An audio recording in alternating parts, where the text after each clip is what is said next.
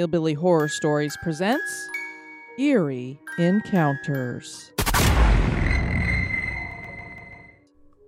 This is just a reminder of a small occurrence that I had when I was a teenager. I was home alone for the weekend.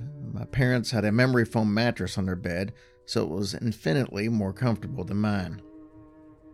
I decided to sleep in their bedroom and enjoy that comfy bed on night one, even though I knew they hated it when one of us kids would do that. I settled down to sleep and I felt immediately unsettled. I have anxiety, so I just told myself that I was feeling off because of the new surroundings. That I was super comfy and once I fell asleep, I'd be fine. I turned on the TV and I watched some old cartoons. Once I was ready to sleep, I turned off the TV and put the remote on the nightstand by my head. I rolled over and I did my best to fight the unsettling feeling that I had. I woke up to the light from the TV shining on my face and cartoons playing again. I was confused, but whatever. I probably just fell asleep and never actually turned the TV off. I glanced at my phone and it was only about 45 minutes after I went to bed, so I just turned off the TV again and I set the remote back on the dresser. I fell back asleep pretty easily because I was groggy already.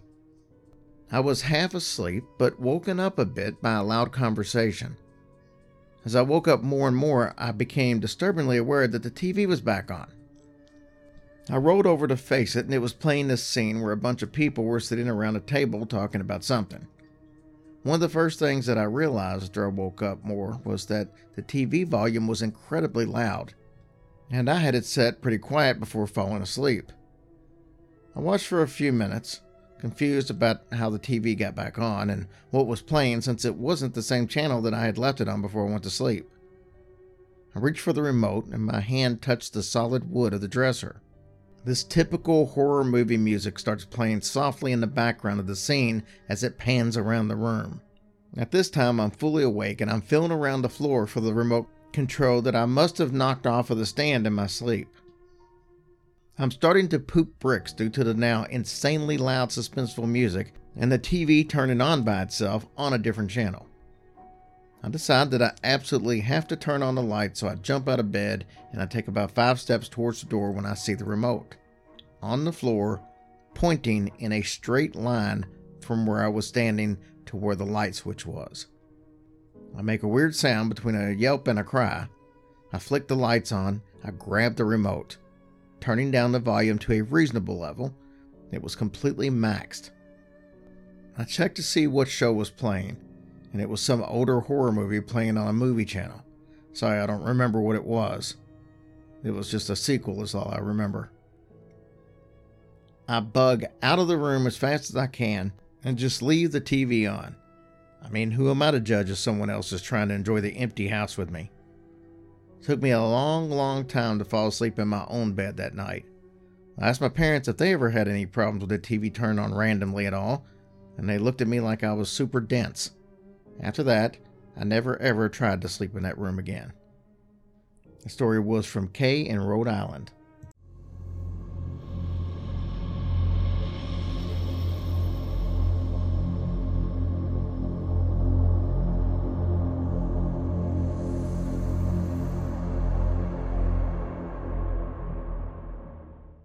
I lived in an old two bedroom, three story walk up for a time in my early 20s in Toronto.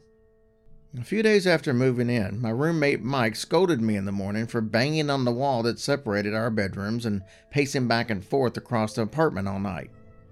We ended up agreeing that he must have been dreaming or it was just sounds from other apartments as I had done no such thing. We agreed that it must have been nothing and we left it at that, but this became a regular nightly occurrence. Shortly thereafter, I started noticing at certain times in my own bedroom the sweet smell of a cheap woman's perfume mixed with a damp, musty smell. Imagine an old person's clothes left on a damp, musty basement floor near a litter box that wasn't being changed often enough, and you kind of get the idea. What made it even weirder is that it would be filled with a sudden horrible sense of foreboding a few minutes before the smell would begin. Mike flaked out and he left only four months into our one year lease, which meant that I was left footing the bill for the rest of the entire place until I could find another roommate.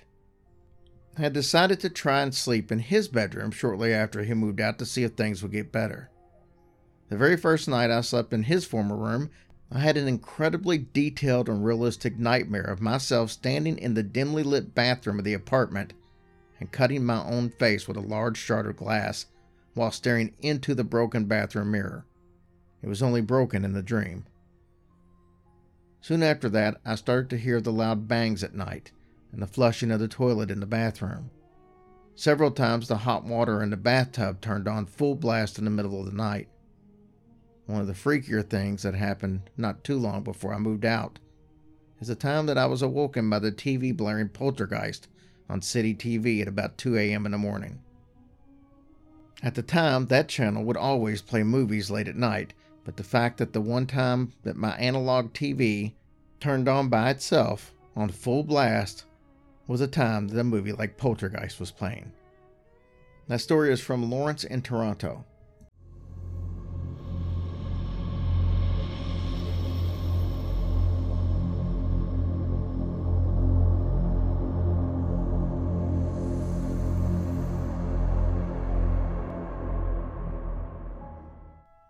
I lived in a haunted apartment. It was two rooms, but one of the rooms was locked and I didn't have the key. So I only had one small room as kitchen, dining room, and a bedroom. And I did have a screened in porch. There were two especially freaky events.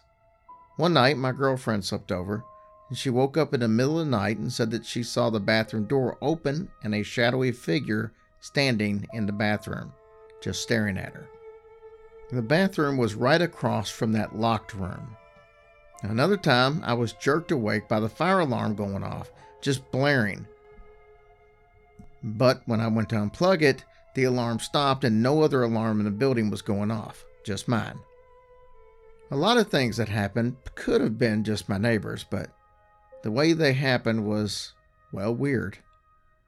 I would hear knocking. It sounded like someone tapping a spoon on the counter but it was coming from the downstairs apartment. It could have been my neighbor, but I'm not sure why she would do that every couple of minutes for hours on end, or in the middle of the night for that matter. I would also hear knocking on the walls. It sounded like someone tapping their way up the wall, like they were looking for a stud. I would also hear this weird moaning, howling that I couldn't trace the source of. Again, again, could have been my neighbor's dog, but it didn't sound like it was coming from her apartment. The apartment across from me had three tenants in a year. I think because it was just as or even more haunted than mine. I had, at least I think, a unique way of coping. I named the ghost Pete, he was a previous tenant. I know this because I would get his mail from time to time. And I tried talking to him, basically treating him like a roommate that I wasn't friends with. My girlfriend was much more freaked out about the situation than me and basically stopped coming over after a few months so I wasn't there much anyway. But when I was there, I felt that talking to Pete made the atmosphere of the whole place a lot more friendly. I also left out a sheet of paper with Pete's notes written on it. I told him if he had any problems, just write them down. I still don't know if I quite believe in ghosts, though I find the supernatural fascinating. But that experience did push me closer to the science doesn't know everything about the universe camp. The story was sent from Floyd in Nebraska.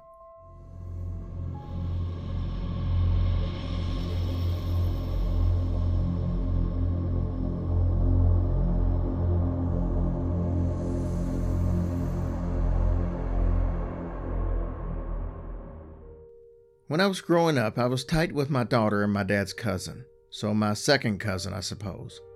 Her name was Lisa. We grew much closer as teenagers. Too close, really. Anyway, we wised up a little and we went our own separate ways when it was time for college. A few years passed and I had moved on. One night I got up to take a piss. Didn't bother to turn on the lights.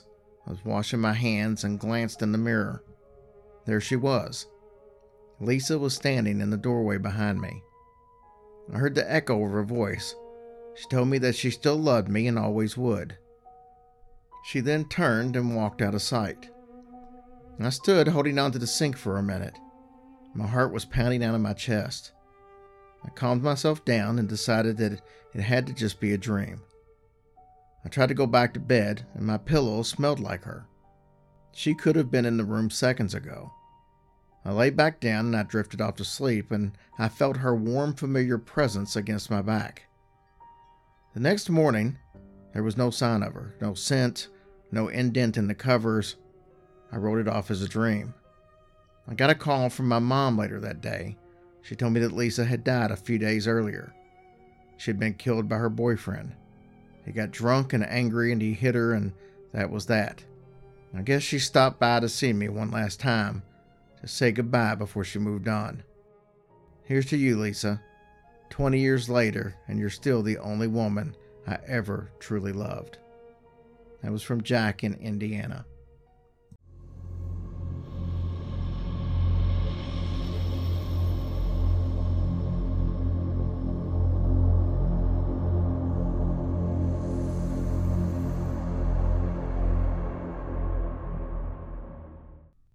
I was a rookie cop when my brother committed suicide. He was one of my older siblings, but we were very close. He died in another state, and I had a lot of guilt then about not recognizing the signs. His remains were in bad shape by the time he was discovered, so it was a closed coffin service. About a week after he died, I was back at work one night. My partner and I see a pimp pistol whipping one of his girls. I jump out, and the pimp sees me, and the foot chase was on. I was running after him, gun in hand, and he cuts through a narrow corridor under a building that leads to a courtyard in the middle. Right before I reach the courtyard, I hear, It's okay, in my dead brother's voice. I hit the courtyard, and the guy's against the side, pointing a gun at my head, and he squeezes the trigger twice. I froze for a millisecond, and then I started beating him in the head with my revolver. To this day, I don't know why I didn't just shoot him cuffed him and walked him back to the street and found my partner. I tell my partner about him squeezing the trigger, but not the voice I heard. We unloaded his gun right there. It was a 32 caliber revolver. It had two bullets that had strike marks on them. We took the gun to the lab for testing, and we tell the tech the story. He puts the two bullets with strike marks back in the gun and shoots into the test tank. Both shots fired. That story was sent anonymously. You have been listening to Hillbilly Horror Stories Presents Eerie Encounters. If you have an eerie encounter that you would like read on the show, please send it to hillbillyhorrorstories at gmail.com.